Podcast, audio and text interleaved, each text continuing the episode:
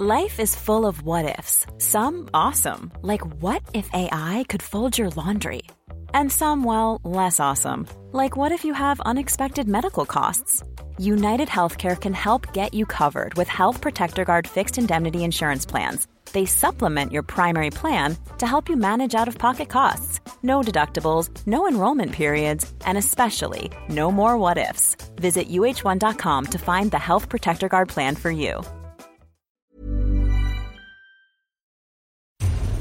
Di kaya may nagtataboy sa mga isda para lumayo? Isang balyena po bang halimaw na to? Huwag kayong tutuloy. Ano klaseng nilalang yan?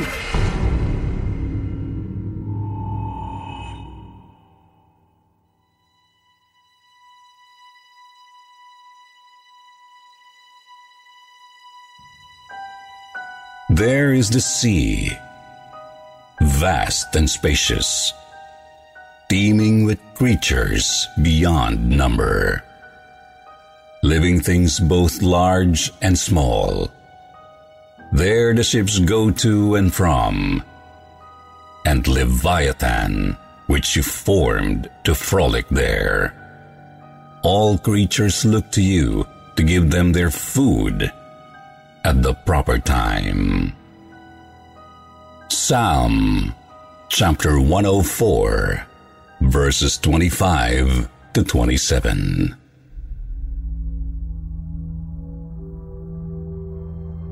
Leviathan, pangalan ng isang halimaw dagat na ilang ulit ding nabanggit mismo sa Biblia. Gayunpaman nananatiling misteryo kung ano ba talaga ito. May mga nagsasabing isa lang itong metapura o paglalarawan sa mga kumakalaban kay Yahweh. Habang ang iba naman, naniniwalang isa talaga ito sa mga pangunahing demonyo o ito raw mismo ang ahas ng Eden. Subalit may iba namang naniniwalang isa talaga itong tunay at pisikal na nilalang. Isa itong pisikal na nilikha ng Diyos. Isang dambuhalang halimaw na namumuhay sa pinakailalim na bahagi ng karagatan. At isa ako sa mga naniniwalang totoong nabubuhay ang halimaw dagat na ito. Kasi sa palagay ko ito mismo ang nagambala namin sa dagat Celebes noong 2019. Sir Jupiter, Dante nga po pala ang pangalan ko. 25 anyos at taga rito sa Hilagang, Zamboanga. Bata pa lang ako, madalas na akong kinikwentuhan ng Lolo Andres ko ng mga kwento galing sa Biblia. Kasama na roon ang mga sikat na kwento kagaya ng pakikipagsapalaran nina Abraham, Noah at Moses. Ngunit sinasalaysay din niya ang ilang mga nakatagong lihim ng banal na kasulatan. Kagaya nga ng tungkol sa Zis, Behemoth at Leviathan.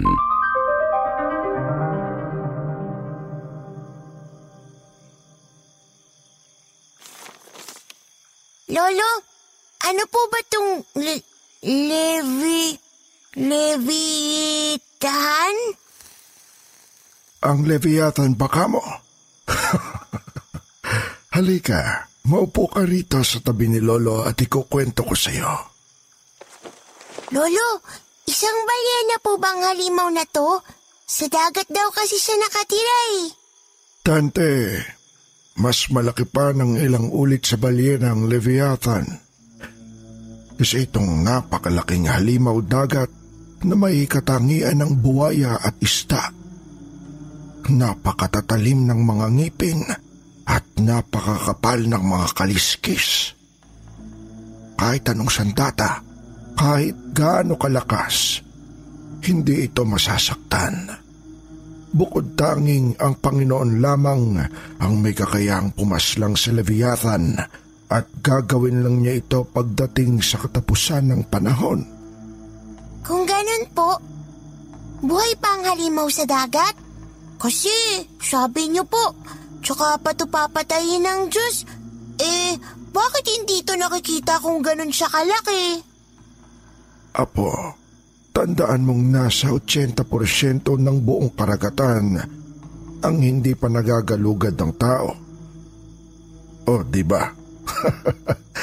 Nasa 20% pa lang ang nalalaman natin tungkol sa ilalim ng dagat.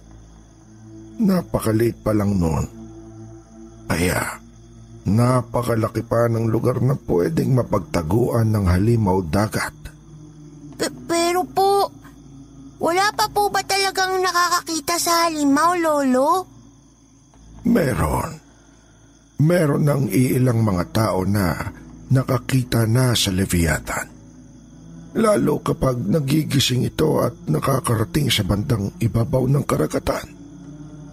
Pero napakakunti lang nila. Kasi masyado itong mailap. Para bang sadya talaga itong tinatago ng Panginoon. Eh may kilala po ba kayong nakakita na sa Leviathan? Ang apo ko talaga. Oh, masyado ka maraming tanong. Pero oo, may nakilala akong nakakita na sa halimaw na ito. Siya ang isa sa mga mandaragat na naatasang magmasid sa Leviathan. Po? Nakakatuwa ka talagang tingnan kapag nanlalaki ang mga mata mo ng ganyan. Ay, ang apo ko talaga. Oo, may nagmamasid sa halimaw dagat. Isang kakaibang matandang mandaragat na may dalang trompeta. Gawa sa sungay ng napakalaking hayop ang trompetang iyon at hinihipan ito ng mandaragat para kausapin ang Leviathan. Aaminin ko, mahirap paniwalaan ang iba sa mga kwento ni Lolo Andres. Mantakin mo ba naman kasing may mga higanteng halimaw at misteryosong mandaragat? Di ba? Bagamat inaliw ako ng mga iyon noong bata pa lang ako. Nawawala naman sila ng saysay sa isip ko sa paglipas ng panahon. Simpleng mga alamat o mitolohiya na lang ang tingin ko sa mga iyon. Lalo na nang mamatay si Lolo. Ang hindi ko nga lang alam, ang tadhana na pala mismo ang magpapatunay sa aking totoo, ang dakilang halimaw dagat. 2019, 9 na taon nang patay si Lolo Andres noon, Sir Jupiter. 21 anyos ako, meron ng kinakasama at ilang taon na rin akong nangingisda. Sa nasabing taon, nangyari ang iilan sa mga kakaibang bagay sa mga karagatan ng Pilipinas. Marso sa nasabing taon nang biglang nagsilutangan ang iilang mga mola-mola o sunfish sa Oriental Mindoro at Iloilo.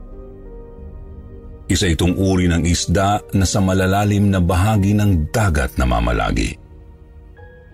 Kaya pala isipan kung bakit sila napupunta sa dalampasigan. Katakataka ring labis na kumonti ang huli namin noong mga panahong iyon.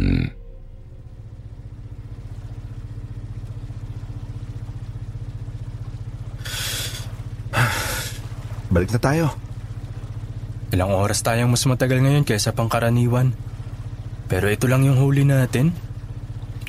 Masyado tayong inaalat ngayon, Kuya. Yun nga eh.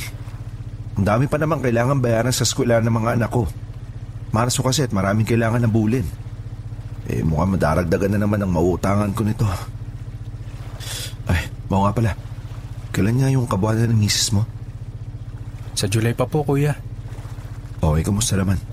Maayos naman po. Buti na nga lang may libreng check-up at vitamin sa barangay. Kaya mukhang malusog naman yung mag-ina ko. Medyo mahaba-haba pa ang panahon para makapag-ipon. Naku, kahit mahaba pa ang panahon, kailangan mo pa rin bumigay todo sa kayod, bata. Yun nga po eh. Ang kaso, ngayon naman tayo inaalat sa pangingisda.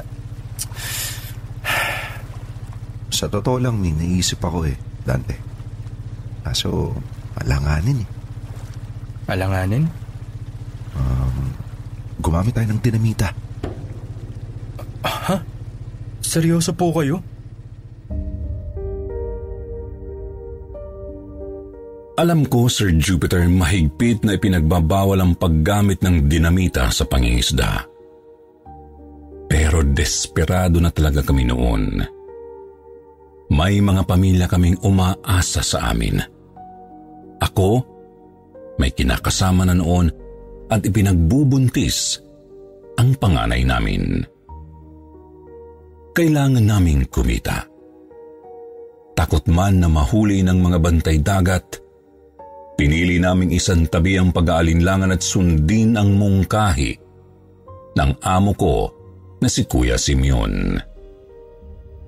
Bumuo kami ng isang grupo ng 6 na bangka. Balak naming palihim na pumalaot at magbaka sakaling makahuli gamit ang dinamita. Isang 2:00 ng madaling araw nang magtipon-tipon kami sa dalampasigan. Inihanda namin ang mga gamit, pati na ang mga pampasabog. Hanggang sa namalayan ko ang isang bangkang nakadaong sa may di kalayuan. Hindi ito abot ng ilaw namin, pero naaaninag kong may taong nakaupo roon.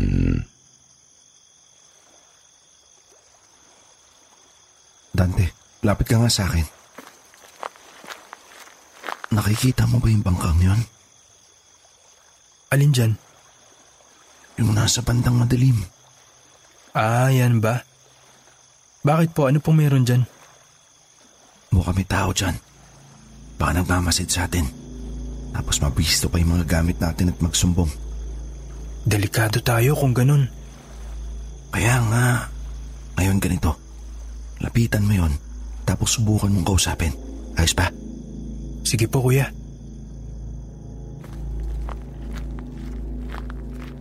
Kinabahan ako ng bahagya sa mga sinabi ni Kuya Simeon. Tama siya eh. Baka magsumbong ang taong yon kapag nakita ang mga dinamita namin. Kaya ang ginawa ko, lumakad ako papalapit sa nasabing bangka para kausapin ang kung sino. Hindi ako nagdala ng ilaw, kaya medyo madilim sa kinaroroonan ng bangka. Nang makalapit ako, nakita kong isa pala itong matandang puti ang buhok at makapal ang balbas. Nakaupo sa isang bangkang disagwan at may hawak na isang pahabang bagay. Di pa rin malinaw sa akin ang mukha niya. Subalit bigla akong natigilan nang titigan niya ang mga mata ko. Madilim pero nakikita ko ang kanyang mga mata. Napakaamo, ngunit may hatid na kilabot. Pakiramdam ko kasi kitang-kita ng mga matang yon ang buong kalooban ko. Maski ang isip, damdamin at kaluluwa ko. Huwag kayong tutuloy. Kung mahal niyo pa ang mga buhay ninyo, huwag kayong tutuloy. Di ko alam kung ilang segundo o minuto akong naistatwa roon, pero napamulagat na lang ako nang dumagundong ang boses ng matanda sa isip ko. Nakapanginginig, ngunit ramdam kong hindi pagbabanta ang kanyang sinabi. Bagkos isa itong babalang dinulot ng pagkabahala. Ano pong ibig niyong sabihin? Nasa malapit ang dakilang halimaw ng karagatan.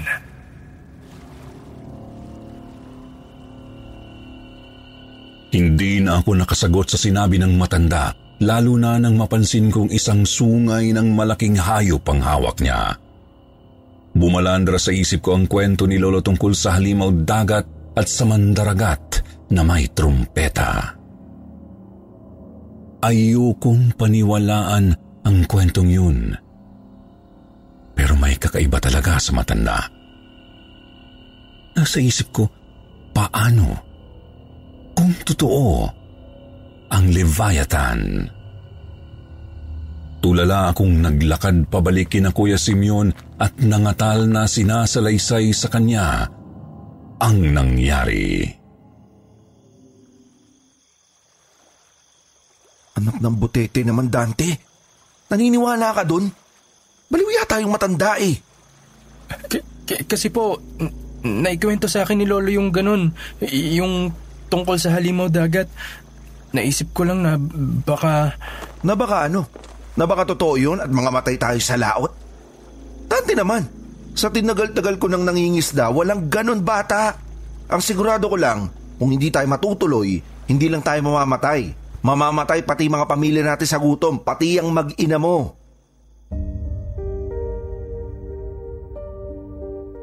Sagad sa buto na ang takot ko noon, Sir Jupiter. Pero ayoko pa rin namang mamatay ang kinakasama ko at ang magiging anak namin. Kaya napilitan akong tumahimik na lang at sumama kina Kuya Simeon.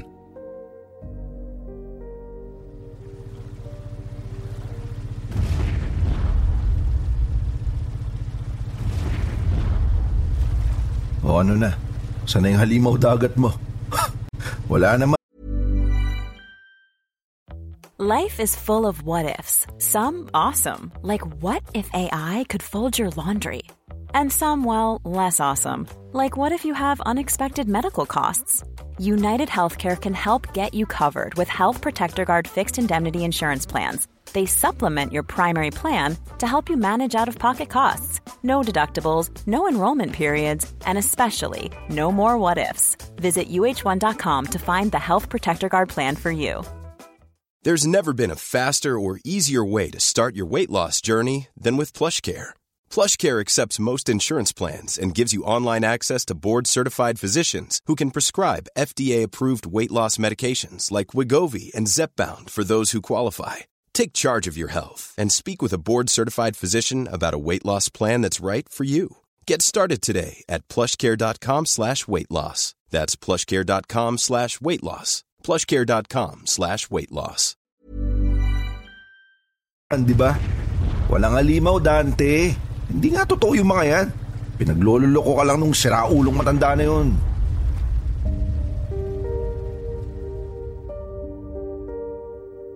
Humupa ang pag-aalala ko nang maging maayos ang unang pagpalaot namin, Sir Jupiter. Marami-rami nga kaming nahuli gamit ang dinamita. Tapos hindi pa kami nasa kote ng mga bantay dagat. Naulit ito ng 3 pang beses noong buwan ng Abril hanggang sa nagimbal ang buong Zamboanga nang pumasok ang buwan ng Mayo.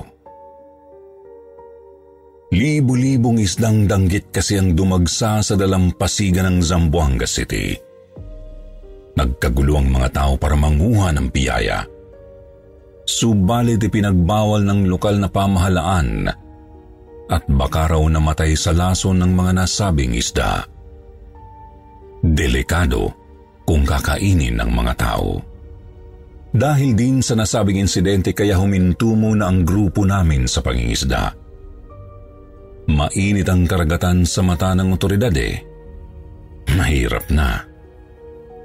Gayunpaman, mahigit 2 linggo lang ang pinalipas namin bago muling mangisda gamit ang dinamita. Sa kasamaang palad, napakakonti lang ng huli namin, Sir Jupiter.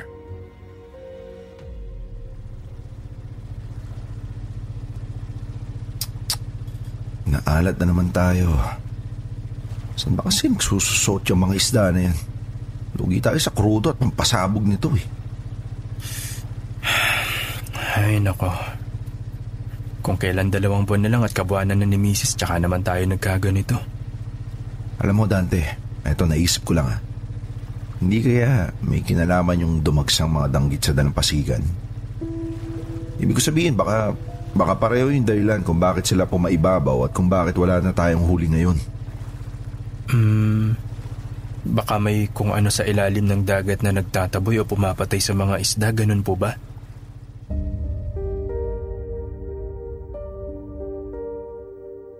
Tama nga namang isipin naming baka konektado ang konting huli at ang mga dumagsang isda sa dalampasigan. Kaya naman pumalaot kami ulit makalipas lang ang 2 gabi. Subalit, inalat pa rin kami. At naulit yun ng ilang beses pa. Punyo nang napagpasyahan na naming lumayo ng konti at magtungo sa pusod ng dagat Celebes. Papuntang Indonesia na.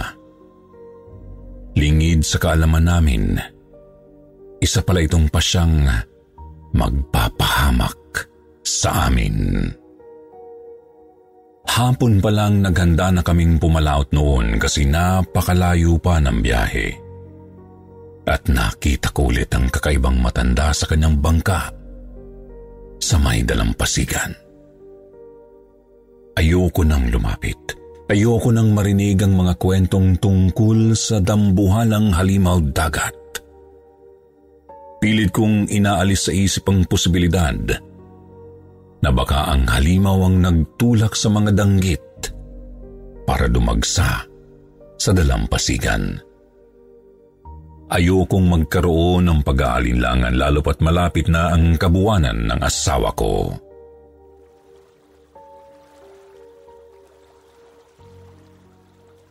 Hoy bata, iniisip mo na naman yung halimaw, no? Huwag mo nang pansinin yung matandang yan. Ang isipin mo, maayos naman yung huli natin noong unang nangaral yung hukluba na yan. Manalangin na lang tayo na marami tayong mahuli ngayon.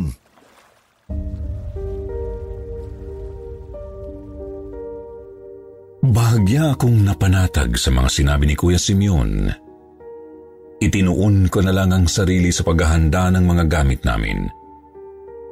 Kahit ramdam kong nakatingin sa akin ang matanda. Pilit ko itong isinantabi hanggang sa tuluyan na kaming makalayo sa dalampasigan. Nilingon ko pa siya sa huling pagkakataon at natanaw kong umiiling-iling ito habang nakatitig sa amin. Mahaba ang naging biyahe namin, Sir Jupiter. Pagiging desperado sa kapiranggot na pag-asa ang namamayani sa 5 bangkang sumama. Pag-asang sana makahuli ng sapat. Pag-asang lumalamlam ng kakaunti pa rin ang nakukuha naming isda sa paggamit ng dinamita. Kaya hindi ko maiwasang magalala kung bakit wala pa rin gaanong isda sa bahaging iyon ng laot. May umubos kaya sa mga isda? O may iniiwasan kaya sila sa ilalim?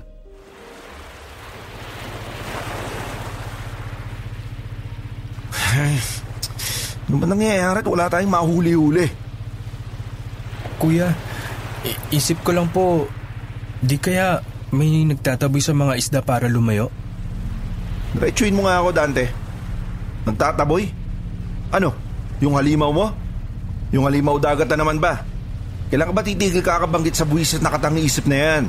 Halo mo lang pinapainit yung ulo ko eh.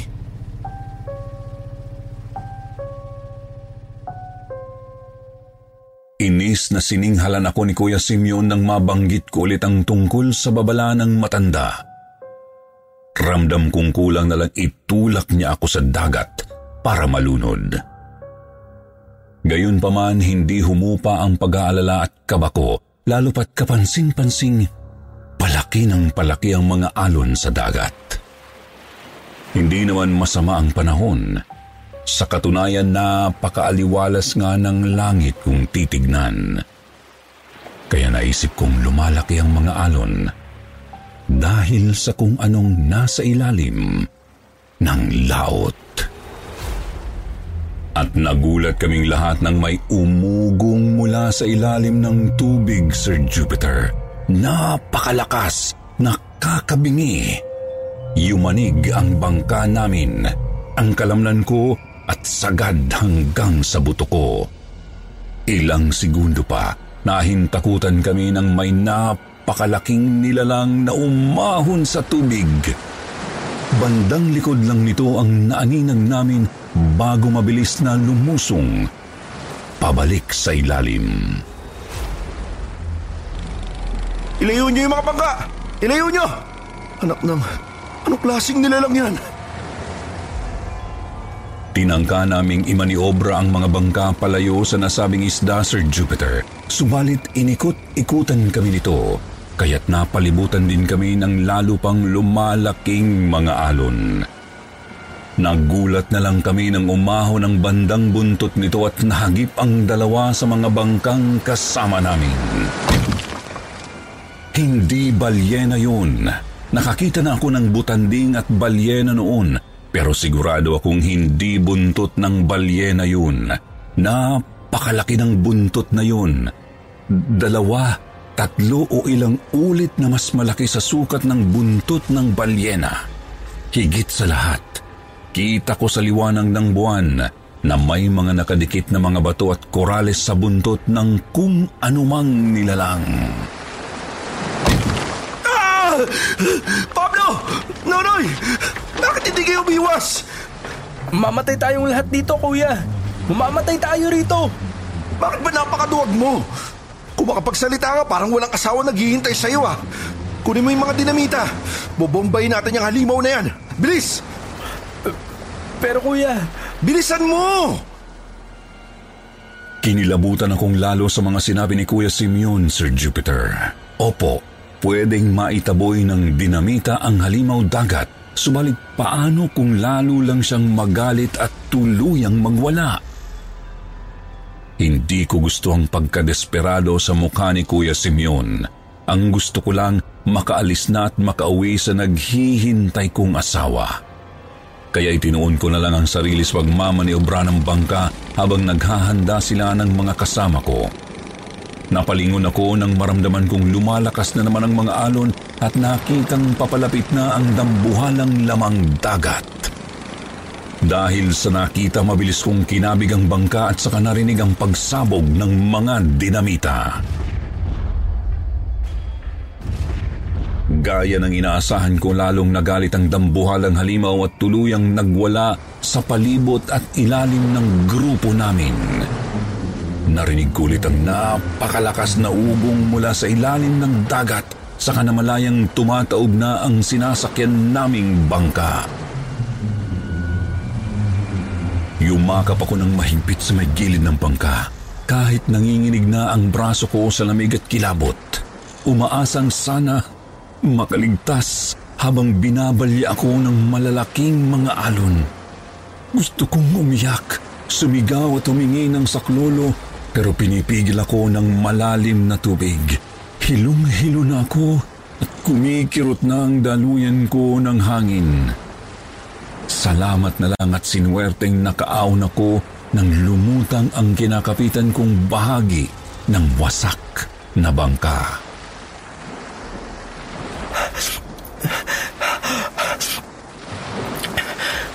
Anong nangyari? Kuya Simon! Kuya! Kuya! Saan na kayo? Nagpalinga-linga ako. Wala akong ibang makita kundi malalaking mga alon at dilim ng gabi. Nagpatuloy ako sa pagtatawag sa mga kasama kong hindi ko na alam kung nasaan. Nanghihina na ako. Gusto ko nang bumitaw sa kinakapitang kahoy. Lalo pa akong nawalan ng pag-asa nang mamataang nasa paligid pa rin ang halimaw dagat. Iniikot-ikutan ako. Umuungol na tila sinasabi sa aking katapusan ko na. Ilang sandali pa umaho nito at natanaw ko ang palikpik nitong sinlaki ng 200 na bahay. Lumalangoy papunta sa akin. Simpleng kahoy lang ang kinakapitan ko at wala na akong lakas. Hindi na ako makakaiwas.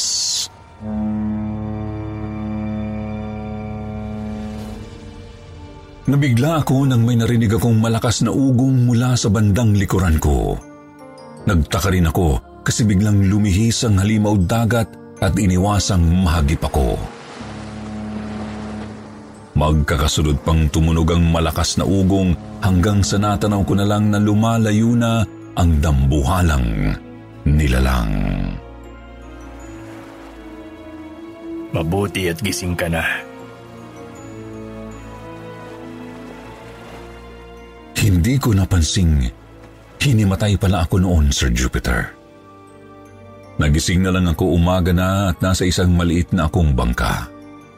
Kasama ko ang kakaibang matandang may trumpetang gawa sa sungay ng malaking hayop. Ang matandang na sigurado ko nang ang mandaragat sa kwento ni Lolo Andres. Tinulungan ako ng matanda na makabalik sa amin, Sir Jupiter. Ilang linggo rin akong hindi makausap ng maayos noon. At walang ibang bukang bibig kundi ang halimaw dagat, ang Leviathan. Nababahala na nga ang asawa ko at inakalang nababaliw na ako. Walang naniniwala sa akin lalo pat walang nakakakita ng ganoon kalaking nilalang sa dagat.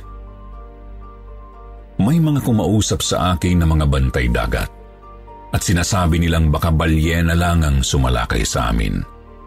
Balyena sa mukha nila, ilang ulit na mas malaki pa sa balyena yon at hindi pa tinatablan ng maraming dinamita. Paanong magiging balyena yun? Hanggang tinanggap ko na lang na siguro sadyang nagising lang namin ang isang nilalang na napakabihirang magpakita. Siguro bumalik na ulit ito sa kanyang tahanan sa pinakailalim na bahagi ng karagatan, sa lugar na hindi pa nagagalugad ng tao. Sa ngayon, hindi ko alam kung saang bahagi ng mundo naroroon ang halimaw dagat. Sabi rin kasi ng misteryosong mandaragat, hindi naglalagi ang halimaw sa iisang lugar. Palipat-lipat ito sa ilalim ng karagatan, sa iba't ibang bahagi ng daigdig. Kayo ba mga kakwentong takip silim? Naniniwala ba kayong ang Leviathan ang nakasalubong namin? Ang dambuhalang halimaw dagat na nasa saan sa Biblia? Kung hindi, ano sa palagay ninyo ang nilalang na yun? Comment ninyo lang at babasahin ko. Hanggang dito na lang po. Mag-iingat tayo palagi at lagi nating pangalagaan ang lahat ng mga nilikha ng may kapal.